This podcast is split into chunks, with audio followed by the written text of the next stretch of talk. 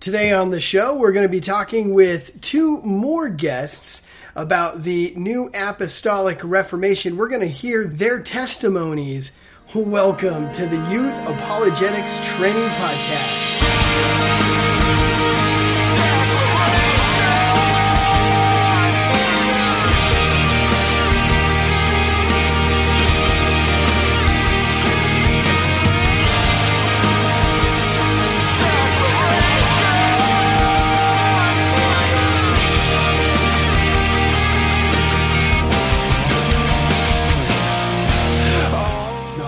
Right, welcome back. So, this week, just like last week, we're going to hear from two more guests about their experiences from within the New Apostolic Reformation. Again, a lot of common themes. Uh, something that uh, I should probably mention. I think it's it's kind of interesting to know uh, that the founder of the New Apostolic Reformation, C. Peter Wagner, uh, died on Friday, October 21st. Now, uh, I, I have to first say that's tragic. It's terrible. Uh, it's something that you know you don't want to hear. But having said that, and I'm not trying to be mean here, but this here is the founder of the New Apostolic Reformation, a movement that claims to be gifted with the gift of healing and the ability to raise the dead. Okay, so many of these apostles and uh, apostles who are part of this network claim to have raised the dead. Uh, you can pretty much point at every last one of them uh, and find that they claim to have a gift of healing to some extent. And you would think uh, the most influential uh, person in this entire movement. Now, of course, as we've discussed a couple weeks back, uh, C. Peter Wagner is no, he wasn't uh, the uh, leader of the New Apostolic Reformation anymore, but I think we can all agree that he was still probably one of the most influential people uh, to ever walk in this movement. I mean, gosh, he founded it. And to think that all of these apostles did not come together and send a team to either heal uh, Peter Wagner or to raise him from the dead, I think is telling. Again, uh, if you've been following this podcast for any amount of time, you'll know that uh, my stance as far as the gifts go, and you'll hear uh, actually today and next week, you'll hear from a few voices that are uh, who have come out of this new apostolic reformation that still believe the gifts are for today. Uh, I'm leaning towards probably not so much, okay, and certainly not from this movement. Uh, and once again, I think this is a strong indication of this movement uh, that they are not walking in the gifts. Uh, unfortunately, they were not able to raise him from the dead, and unfortunately, they were not able to heal him in any kind of way that would help him dodge death. Now, uh, also, I've reported in many podcasts in the past about the New Apostolic Reformation as well as the Word of Faith crowd. Uh, many of them make very bold claims to the effect of that when you are truly walking in the gifts, you, you will not grow old and die. You'll actually uh, be able to just keep carrying on. And now we see that the highest possible authority, the most influential man of this movement has passed away. He was not able to heal himself, uh, and his followers weren't able to heal him. He was not raised from the dead. It's tragic, it's sad. Um, but I mean, that's just the state of affairs. I thought it was noteworthy. Uh, noteworthy. I, th- I, thought it was something worth mentioning. Uh, I also heard something very fascinating recently uh, as well. Um, I think you guys might uh, enjoy hearing this. I've reported on Bill Johnson and his uh, church in Redding, California, a few times uh, in the past and uh, Justin Peters. I've mentioned him in the podcast a few times. Uh, a wonderful man. Uh, I hope to have him on the podcast sooner or later.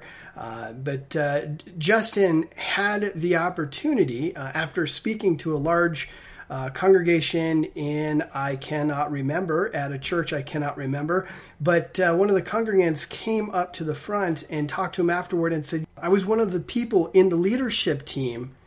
At Bethel Church with Bill Johnson, and her and her friend were tasked with packing glory dust.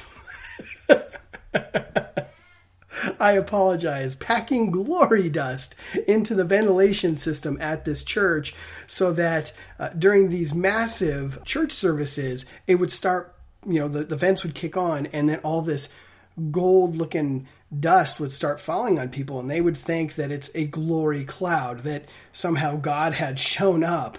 Uh, I mentioned in the in the podcast talking about uh, Bill Johnson and his church and how glory clouds were one of the big things there, and I, I mentioned my suspicions that something like that was going on, and it turns out something like that was going on. So uh, anyway, just some interesting things worth mentioning. Uh, yeah, so we're going to be hearing from two more guests today concerning the New Apostolic Reformation and their experiences uh, within this movement. We're going to hear from Jason and we're going to hear from Angie. And so, with that, let's just go ahead and pick up where we left off last week uh, with the interviews uh, here with those who are part of this New Apostolic Reformation, or rather, uh, a group who has come out of this movement. Again, all these testimonies you can find uh, in the booklet Narrow is the Way. Have you really found it? You can find that on Amazon. Uh, and so, anyway, with that, let's just go ahead and jump right in. Jason, tell me tell me about the church you went to. My experience is a little different. Um, by the way, that was powerful, Maria. Oh, um, thank you. Yeah. yeah. Um, this, this church is filled with very sincere people, and, and like Jacob Prasch says, just sincerely deceived. There's a lot of people still there today that very sincerely want God, but um, uh, there's stuff that they battle, like um, pride and the flesh, of course, which is a forever battle. And uh, um, and the people, like just like Maria said, the biggest thing that separates people is is uh, love of the truth. That is the consistent theme with anyone that comes out is the love of the truth um, even mm-hmm. when it's inconvenient, you know? Um, yeah. My, I, I was raised in a Christian Science church. My mom was a Christian Science minister. She, uh, would speak at, you know, the church that we grew up with, which was about 2,000 members strong. Whoa. And it's the exact same thing as Word of Faith. It's the exact same thing.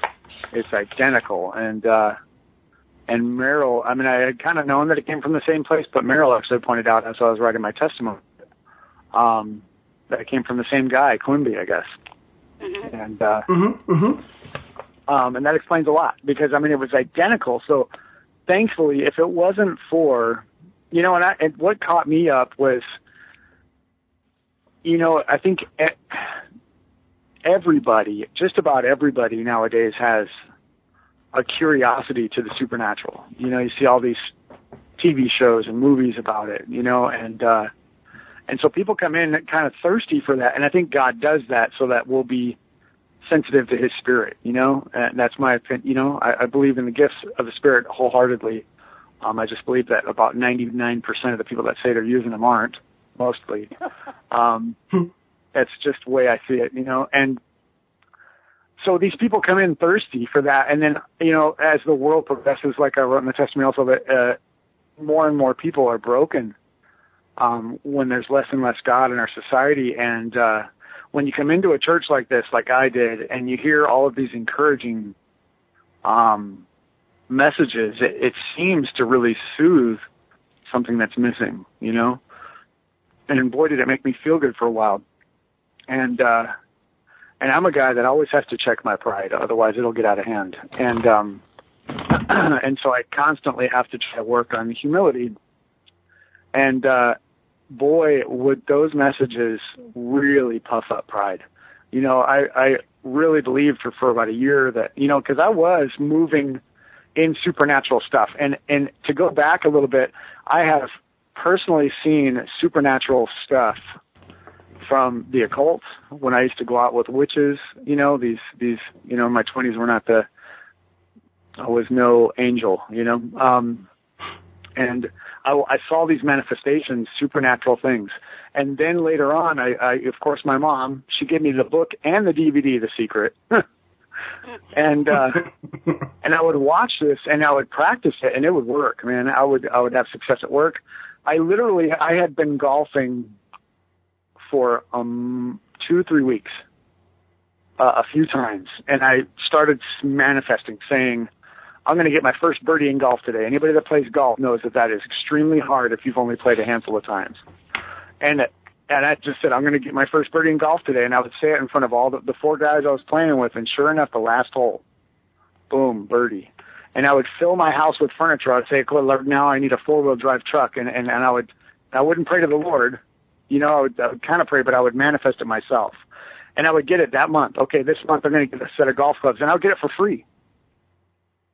I'm going to get a set of golf clubs this month, and I would get it, and and I'm going to fill my house with furniture, and I would get it over and over and over. And so I would like to stress that there is power out there that's not of God. I do not believe that that was all from the Lord. Thank you. Um, I believe that yes. I believe that I manifested that a lot of myself through occult power.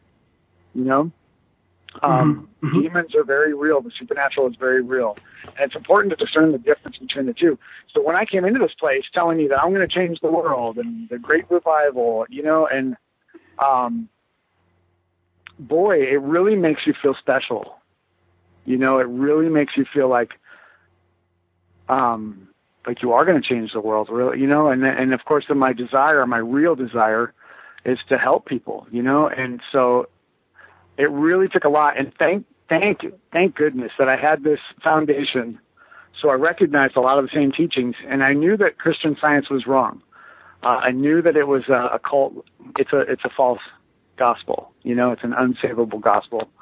Mm-hmm. And um and I had found that thankfully for, you know, uh I don't know if you've ever heard of Joe Joe Schimmel and I try to bring up his name whenever I can. I hope you don't mind because he's just an amazing uh, discernment pastor. He's got a discernment ministry called uh, Good Fight Ministries. And if it wasn't for listening to his messages for years, I couldn't find a church that really I felt fed in, and I would listen to him for years if it wasn't for that, I can't tell you that I that I would have come out of this church. I mean, I, you know, I don't want to doubt God's power and what He would have done, but that really, you know, after the first year, I just kept saying, "Where is how? Where's the time for this revival?" And then the great falling away. And if we're in the end times, where did this? Both don't seem to fit. They both right. don't seem to fit with what I'm hearing from this pastor that I know is right. You know, um, and so I would just for a year, I remember hearing it, thinking, "What in the world am I not getting here?" And then finally, I would catch the sayings like, uh, "We're going to bring heaven to earth," and you know all this stuff. And uh, and I started recognizing that it, you know, that the fruit was not right, you know, and that is, it is one of the first things that you can look at is how offendable somebody is, you know, and and um, how loving they are, the, the contrast between the two. And I tell you, man, it was not hard to offend people in this church. I mean, I got threatened, and this guy, I knew that he worked uh, for United States Customs, and I knew that he knew um, some pretty scary people because uh, we had talked about prepping and stuff, you know, and um, and he wrote me an email that was very in- indirect, but I, my 20s, I knew a lot of. Um, I ran with some pretty dangerous people, and so I know when someone's threatening me um, in a way that can't be used in a court of law. And that's what this guy did when I, I came against this soaking I went to. And I was like, man, that was not of the Lord. And I mentioned it to a couple other people, and he basically threatened me and said that I'm going to experience unnecessary pain. Oh, wow. Um, yeah. Yeah. And I knew what he was saying. Um, and so I kept praying for truth I kept seeking the Lord through His Word, um, and that's really, you know, thankfully for these these other discernment pastors, you know, uh, Jacob Prasch and and Joe Schimmel teaching truth and coming against these heresies, man. Um, because if I didn't have that to bounce these new teachings off of, I, you know, I, I'm pretty sure I'd still be there. My one of my best friends one of my best friends. He's just an amazing, amazing example of a Christian, very loving person, very helping, caring, servant's heart. But he's got some pride, you know, and uh, he comes from kind of the same background as me. And and the more I see him, the more puffed up he is, and it's terrible to see. And uh, mm. he doesn't really want to hear what I have to say, and so I try to slip in little seeds as I can. But I literally went to uh, his house the other day, and he's got a home business. I'm trying to be vague uh, on purpose. Um, but he literally has these three steps that go up into his house, and he's standing on the street, three steps, talking down to these people. Uh, and I can, I'm reading their body language, and they're just like, when is he going to stop talking? You know, and, and he's just talking about me, me, I, I. You know, and this is what this gospel does. This is what this movement does. It puffs you up so much that if you do not check yourself, you can very easily just get puffed up into this me, me, me, I, I, I, and that's not what I see in the gospel. You know. Mm-hmm, mm-hmm. Um, well, yeah, a lot of more, the. Yeah. Sorry, a, a lot of the praise music that comes out of this movement now is very me-centered as well. Uh, you know, uh, gosh, for just for example, the most popular, uh, well, one of the most popular praise songs on the radio right now, that Bethel song, "I Am a Child of God," and well, who are we singing about here? Uh, but uh, over and over, I am, I am, yeah. So anyway, sorry, I didn't mean to interrupt. Go ahead. That's okay. Um, what? And so, uh, I when I finally figured out, and like, I said in my testimony, there, I went on an Israel trip with Good Fight Ministries. Oh, um, wow. and that was amazing because I got to sit on this bus right across from Joe Schimmel for two weeks and bounce all this stuff off of him. And this is a busy guy. You know what I mean? It, uh, oh, yeah. My understanding is that all day long he has to look at his phone and hit ignore. He just has no choice. You know, because and so that changed my life. And and I remember talking about um, Patricia King is uh, oh yeah is very highly connected to where I am. I'm in Phoenix, Arizona. Uh, Joy knows a lot that this is like a hub. It seems like the southwestern hub for um, a lot of things, including spiritual teachings, you know, and um, and he was telling me, you know, she's she's a scary name, and these names are scary too. They're a part of what's called the New Apostolic Reformation. And I would just, the Lord would bring these messages to me out of nowhere, like seemingly from left field. Uh, excuse me, and uh, and as I was supposed to study a topic, it would come up. Sure enough, I come back from my trip and I, I find Fighting for the Faith, you know, uh, Chris Rosebrough, I think his name is. Uh, oh, uh, uh, yeah. Roseboro, I think his name is. Um, and, and he's a pirate these, Christian radio. Yeah, that's it. Um, a lot of these guys are they're trying to warn people, you know, hey, this is wrong. This is how you read in context. This is wrong. This mm-hmm. is how you read in context, right? And sure enough, he's doing a segment on Patricia King. And so all of these things would happen. I went to a, a church in Detroit, um, and James Goll was speaking, and he, my understanding is that they normally don't do this, but he said from the pulpit, I'm a part of a movement called the New Apostolic Reformation, and there's probably mm-hmm. 3,000 people in that room. Wow. And, uh, and as soon as he said it, uh, discernment went up in my belly. You know, I like to call it that warm buzz in my belly. It'll tell me when something's wrong.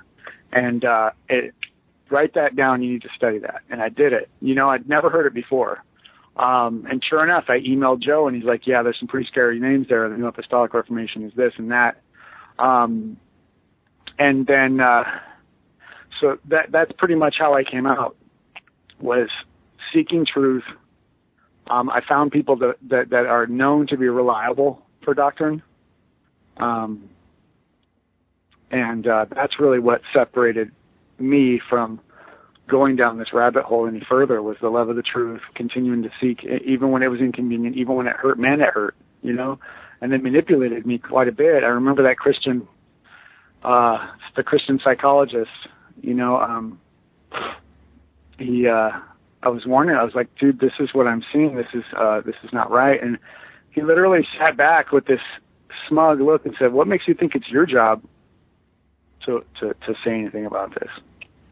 And I said, "All of the new all of the new epistles were written to refute false doctrine." And he said, "Yeah, but they were written by men of influence." basically saying I had none. You know, and uh, they but who were they written to? They were written to all of us. Right. right. Yeah. Hmm. And Wow. uh, and he he's one of those guys, just like Maria had described. It, it, I'm the type of guy where I won't always catch exactly everything that's happening in the moment, but I'll process it later. And over the next couple of days, I figured out just uh, the in, the impact of um, his condescension. Um, I I could tell that what I was saying felt on deaf ears. What I really would love to say, and stop me if I'm if you've got any thoughts that you want to chime in, Mike. Oh, go I'm ahead. trying to go as fast as I can. So because I heard you, um, it's got to be over ten minutes now. But um, what I really would love to say is that the Lord, what the Lord is doing with you now, is incredible because He keeps putting you in these positions that are tied to this church. Um, I found another church. The guy used to teach at Phoenix, Phoenix, Phoenix Seminary here in town, um, and uh, he's a great teacher. And I, I'm going to this place. It's the middle of nowhere and it's a tiny there's 20 of us there that's it and he's Hmm. teaching systematic theology which is fascinating. Guess what building they end up getting after this? The the old building from the same church. So now i'm in the same building that i found this church in and we're all connected. They have to have relationships with these people in order to keep the building and, and this is back and forth and i'm and i'm watching the fruit and this church is amazing the fruit that came out of it. I really want to stress there are very sincere people in this church. Amazing, amazing. Um, they like they gave they were so selfless in so many of the things that they did, but Mhm. I think it's the pride that stops them from wanting to hear the truth. I remember hearing this pastor speak from the pulpit, telling telling us about these people that would come to him and have discussions about doctrine, and he would just dismiss them. Um, and it's it's funny because later on, I ended up being discipled by a guy that was one of those people that had lunch with him. Um, and this guy's really well known in the ministry. He knows a lot of big names. He's actually related to somebody on TBN, a big, big name. Um, and he knows that these people are false. And then all of a sudden, right now, you can probably even hear me. Uh, I move in with this amazing Christian guy I meet who's come from the Midwest. And guess what church he starts going to? It's the same Hmm. church. So the Lord is doing something. You know, I, I ended up friending all these people on Facebook uh, right before I left. I didn't realize that's what was happening, and so now I go on the internet and I share false teachings. They make it to this church all the time, all the time. They don't ever plug my name. They don't ever tell me where they got it, which is fine. you know, that's not why I'm in it. Um, and they reach people there. I gave a couple people the DVDs about the submerging church, and I Hmm. heard the pastor reference one of those DVDs indirectly. And it, uh, man, thank God, you know, it got all the way to him. And he would actually said, this is, I heard him say, right when Rick Warren's son had passed away. Oh, He yeah. mentioned it. He mentioned it from the pulpit. He said that you know the very prominent pastor whose son was committed suicide this week. Um, and he said from the pulpit, "Now we are worlds apart as far as doctrines, but we need to pray for this man." And I know I literally had this conversation with the leadership uh, a few weeks earlier, and they were talking about how he's this wonder man, wonderful man of God, and that's why I gave them the DV. Uh, and so I I know that there's two sides to this, and it, and and one is to be so separate that we cut ourselves off from really reaching anybody still in it. You know, Yeah. um, oh, yeah. and the other the other side is to completely di- dismiss doctrine. Um, I love this story. A friend of mine used to live down the street from MacArthur's church, and it's no uh, it's no secret after the Strange Fire conferences that he um, pretty much rejects all um, of the gifts of the Spirit, and and they pretty much teach uh, they pretty much consider anybody that's practicing uh, the gifts of the Spirit um, charismania, they they said throw the baby out with the bathwater, of course, you know, um, and uh, they they basically consider anybody that speaks in tongues and stuff not saved. And then she said that there's this gigantic church right across the street. It's uh, across the street or down the street, and they are a very charismatic church, and they they they toss doctrine aside. So you've got this one church that's all about doctrine. They're just just don't don't necessarily know about the gifts of the Spirit, right? You've got this other mega church right across the way there, and they completely open themselves up to any spirit and toss doctrine aside. Complete polar opposites, right? Is there a And flock of ducks by you? what is that sound? not me. That's that's me, and I thought I blocked it out. hold, hold on one second. I'll try to. I didn't know what to I say. It's I'm trying to put my animals away. Hold on one second. Star six, right?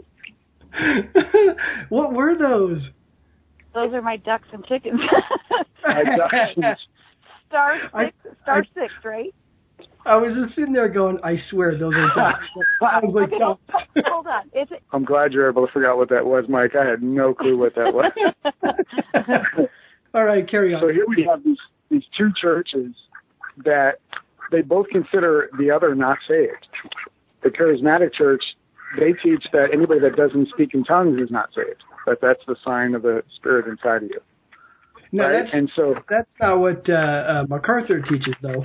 Uh, that that if you if you show signs of the Holy Spirit, or let me try this again. That if you uh, believe in the gifts, you're not saved. He's just he's more of the the camp of um, it's it's just simply not of God that the gifts have have ceased, and I Right. still hear ducks. Oh, it's, I, okay. I quit. So that's the first time ducks have appeared on the podcast. We, we've had dogs, we've had cats, but this is the first for ducks. I am so sorry. So that is no problem. um, I would definitely like to finish with this. The the main Well, yeah. point of these two different churches, right? This visual I have of these massive churches, both consider the other not saved. And who knows how many people in these churches are saved, but you know a lot of people are and a lot of people aren't, right? Oh, But yeah. the biggest thing is that this is such a picture, such a great picture of where the enemy wants us, either way over here or way over here, never somewhere in the middle being effective. He always wants us way, way extremes. Once we finally start to find the truth, he will try to bend it so that we take such an extreme, extreme stance that we don't reach people and we're not effective. And I think it's important to try to avoid that black and white um, box that we try to fit God into. You know, You know, isn't that interesting? Uh, Christians are always uh, the debates, the Calvinism Arminian debate yeah, is so fierce, and it's not that they're they're uh, having you know an iron sharpens iron discussion. It gets brutal. It gets mean. There's name calling, and uh, the pre-trib, post-trib, mid-trib, no-trib, pan-trib. You know, uh, that gets crazy too. And and it's like, guys, I I I like rabbit trails just as much as the next guy. I like to look into to you know different things within the realm of Christianity and explore doctrine. But when it starts getting mean and nasty, that's not being that's not being Christian. I'm not saying that when you get mean and nasty, you're not a Christian at all. I'm just saying that you know that's not how Christians should be acting. And uh, terrible. yeah, and we and you know we all kind of fall into that at times, and uh, Yeah. we got to stop that. Anyway, as you were saying, Yeah, yeah, that's, that's about it. I just I always picture also, you know, I don't know how big this church is, but of course the Westboro Baptist Church with the God hates fag sign. You know, that's Mhm. not that's not it. That's not it. That's not how we minister to you know. Um, amen. And that's that's about all I got. Thanks for letting me ramble on, Mike. Oh, that's great, Jason. Yeah, how we minister is love and truth.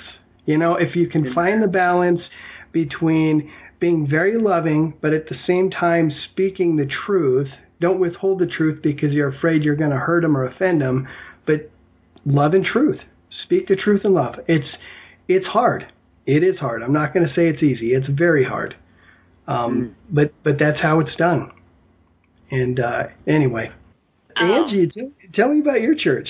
Well, I uh uh I had uh after my husband died, I had a hard time going to our church because he wasn't there with me. And a friend invited me to go to their church with them. And I started going with them on Saturday night and uh still going to my church on Sunday. And uh they had a widows group and uh so I just eventually changed over to the other church. And right after I changed over they started a church a new church plant that was less than a mile from my house. And I thought you know that had to be God to do that because I was driving nearly an hour. And uh they just uh took me in. And of course at that time that's what I needed. And uh it was so different from any church I had ever been to. And the worship music was so different. The preaching was so different. And our pastor was very charismatic. And it, there was a lot of laughing. And he made everything a story instead of you know strictly scripture. And Mm. uh it was uh more like he was putting on a performance and it was entertaining and the uh worship music was very how they got you in the mood, you know. Oh yeah, to And- get you worked up. Right. And they would uh say, you know, quite a bit, not every Sunday, but a lot of the times it would be uh, you know, God's here with us, let's be quiet and listen to him and you know, things like that. And David definitely was a good speaker. And uh the church grew very fast and uh being that the church started with 50 people and they took me in because they knew, you know, I didn't have children. My husband had passed away and I didn't have any family there. And uh I I needed that at the time and I didn't see that I was being used at the time either because anytime they needed anything, of course I was there to do it. Mm. And uh my parents were sick and so they moved in with me.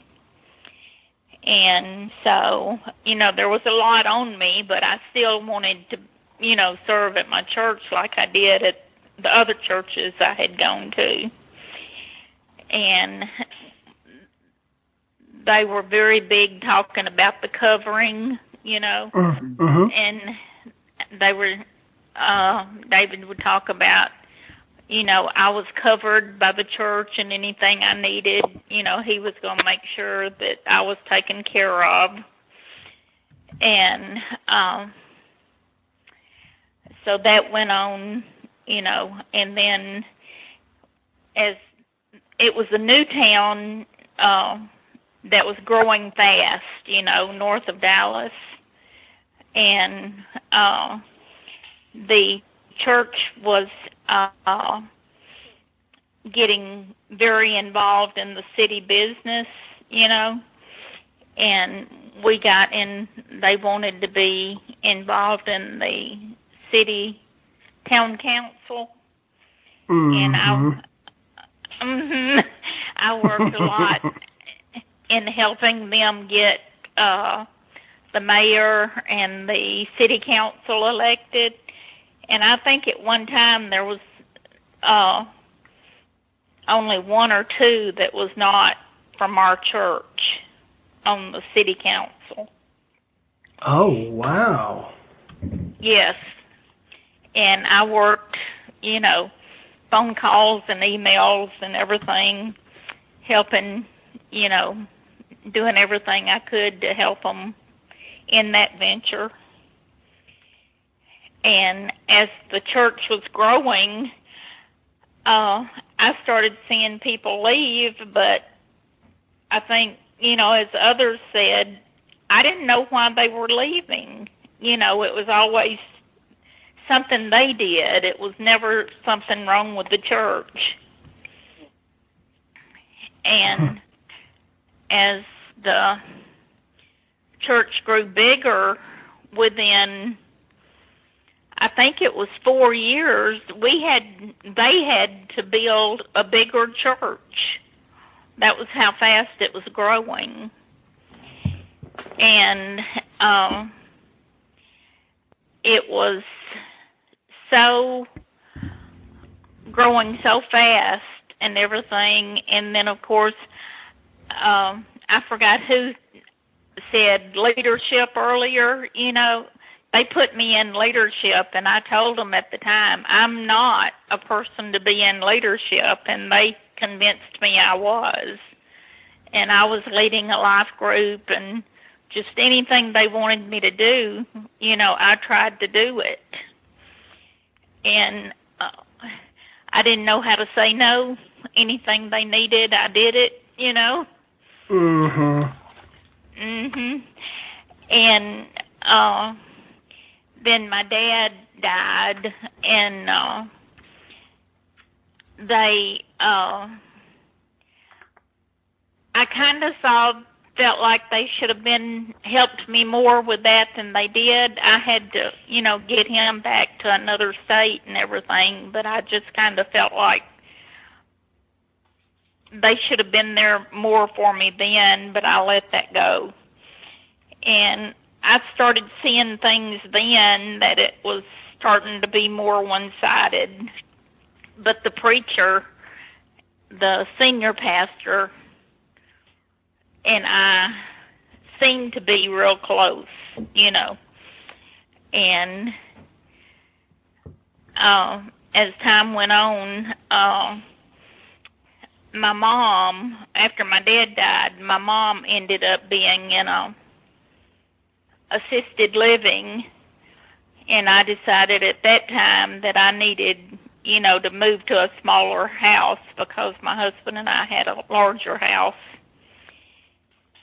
And so uh I uh found me a smaller house and the pastor was going to uh take over selling the house for me so I wouldn't, you know, get taken advantage of or anything. Oh boy. and and so he uh was going to do that and said uh while we're doing that one of the elders daughter instead of letting it just sit there we were going he was well they actually came to me and asked you know and I said, you know, talk to the pastor that was going to take care of it. It wasn't the senior pastor. He was going to have the pastor that took care of the finances of the church take care of it. And uh I told them to talk to them and they thought it would be a good idea for the house to be lived in instead of vacant when people looked at it. Well, as soon as that couple moved in, they decided they wanted to buy it. And so that was fine with me, you know, and um I don't know how to go into this, but long story short, they kept putting it off and putting it off and putting it off. And I said until they bought it, you know, just pay taxes and insurance. And uh it went on for 15 months and I was even paying the utilities. They never, I couldn't, you know, they wasn't reimbursing me for the utilities. So they weren't even paying. They weren't paying rent or anything. No, and uh, I kept on saying, you know, I can't keep doing this. And they said, "Don't worry, Angie. We're going to take care of you. You know, we wouldn't let anything happen to you." And it just went on and on. Well, our mom kept getting worse, and my priority at the time was taking care of mom. And the mom kept going downhill, and I kept saying, you know, and they had the at by this time we had five pastors. The church had grown that big, and they would. uh you know, we're going to take care of you. Don't worry about it. And they were so convincing. And so finally, my mom died, and I told them, you know, this has got to end. I can't keep doing this because here I had a house that I was making a payment for, and they were living for nothing, and I was paying theirs too, you know. And Hmm. So, come to find out, they had told the couple evidently had told people that they had already bought the house. And I told the pastor that they had so many days or they had to move out.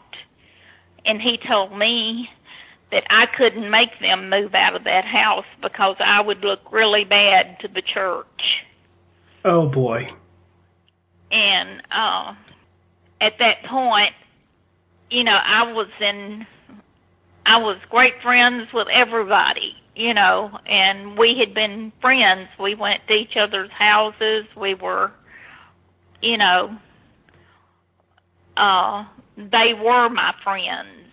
You know, that was my my family since I didn't have any family. Mhm. And on that day, it started. They didn't answer my emails. They didn't answer my phone calls. It just cut off, just like that. And uh, I ended up getting a legal eviction. And one of the elders called me and tried to talk me into letting them stay, you know, like another month or two Mhm. And I told them no, that that wouldn't work. They, you know, the eviction notice was what it said, and uh, I was told that I would pay for what I was doing, and the way they looked at me, it was a lot can be said by the way they look at you, you know Mhm. Yeah. And it was quite frightening. and you know, I'm over there with no family or anything, and suddenly who I thought was my family is telling me that, you know, I'm going to pay for what I've done. And when I got in the house after I had them evicted, the house had been torn up. It was just they had cut off cabinets and broke mirrors and and nailed uh poked holes in doors Oh. and it was just it cost me a lot of money. They realtor tried to sell it as is and nobody would even, you know, think about buying it like that. So I had Mhm. to have it, you know, fixed. So it was just unbelievable, you know, and all of a sudden the pastors who were quote my best friends, you know, wouldn't talk to me or answer my phone calls. And what was really strange was about uh oh, I guess it was four or five months after all this happened. The senior pastor sent me an email and uh wanted to know where I'd been that he had missed me. And uh I told him that I had tried to talk to him for two or three months and he wouldn't answer my phone calls or my emails and I'd tried to see him, you know, meet him in the office and he said that uh I knew that wasn't true because he said, "You know I would see you or talk to you anytime you needed anything." And I sent him a copy of the couple of the emails, and I never heard from him again. Hmm. And The same uh, manipulation you hear in so many different stories. I, the pastor just feels that they have this this absolute power over the people, and that it's okay to do this stuff. Right. And uh there was three women that uh the grandmother of the couple that was in the house, she and another lady and I had been, you know, the best of friends for all of these years that I went to the church. And uh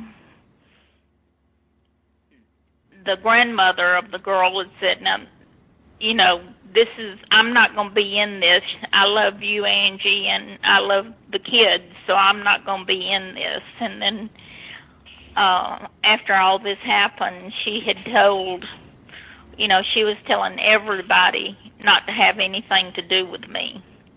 You know. And there was some other people telling that too.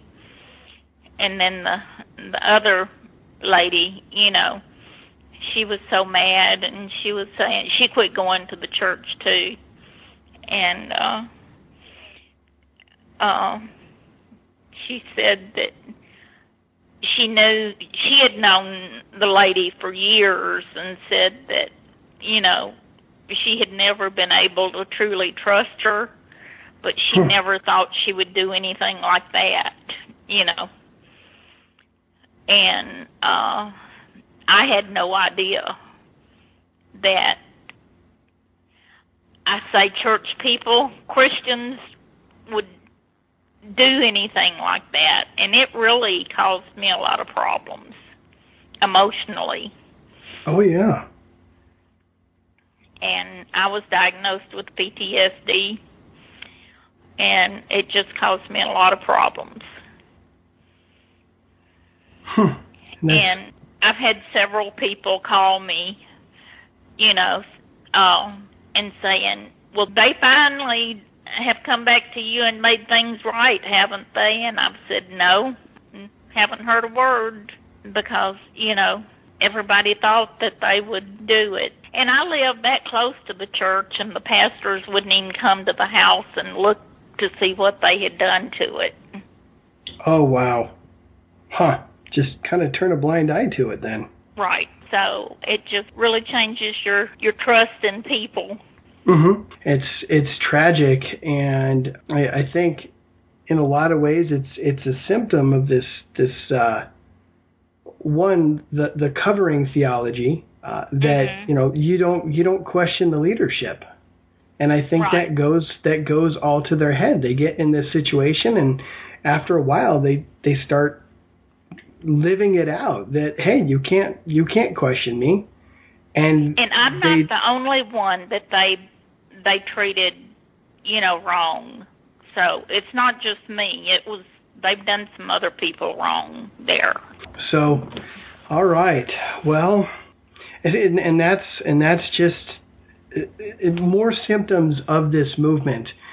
When you look at different cults out there, you hear stories just like this. You hear stories of people that come out of Mormonism that are like this.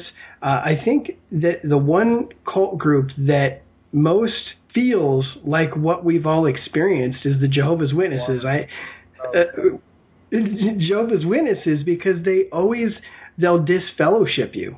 So first of all, you don't question the governing body and the elders. And if you do, they'll come over, they'll meet with you, they'll start bad mouthing you, they'll start blacklisting you, uh, they'll kick you out of the congregation, and then they'll disfellowship you. And when they disfellowship you, if you're employed by anybody um, that is part of their the the uh, watchtower, you'll get fired. Um, Hmm. Your friends and family that are part of the movement uh, will be uh, basically barred from talking to you for the most Wow. part. All your friends cannot talk to you. Uh, it's it's terrible, and that's you know a lot of those same manipulation tactics you see within the the New Apostolic Reformation, and, and you know, and even a lot of the more hyper charismatic churches where you have uh, that covering theology in the mix. Right. You know, that's when things really start getting messed up, and you know you must blindly submit to your pastor, who then blindly submits to some apostle or prophet, and uh, and and well, on and on it goes. It's it's terrible. It's terrible. hmm I wrote a letter to all of the elders and the two apostles, and I couldn't even get with them. They just totally would not acknowledge me as even being. It's very- It was just as if it nothing happened. Okay, I'm going to stop right there. Uh, as you can see, guys, this movement, uh, it's anybody who's come out of this movement. I- I'm sure you are nodding your head as you're hearing these different testimonies. It's more of the same stuff. This control, this manipulation, this uh, covering theology, and then you can't question the pastor. And the pastor can bring up uh, the most outlandish uh, theological ideas and supposed revelations from God, and you can't question him. He can say God told him this and God told him that, and there's nothing you can do about it. Uh, and when the pastor does something uh, that is questionable, that you look at uh, in hindsight and you say, wow, that was absolutely wrong. That's just something you should not do. Uh, in these churches, the pastor gets away with so much. And so, anyway, we will stop here. Um, next week, we've got a couple more interviews. Then I'm going to jump into another subject. I'm already putting something together uh, that I'm going to be recording this Saturday morning. And then I'd really like to get back to this flat earth subject. Uh, we're going to bring in somebody who's got some interesting background that I think can add to this debate. So, anyway, with that, I love you guys, and we'll see you next week.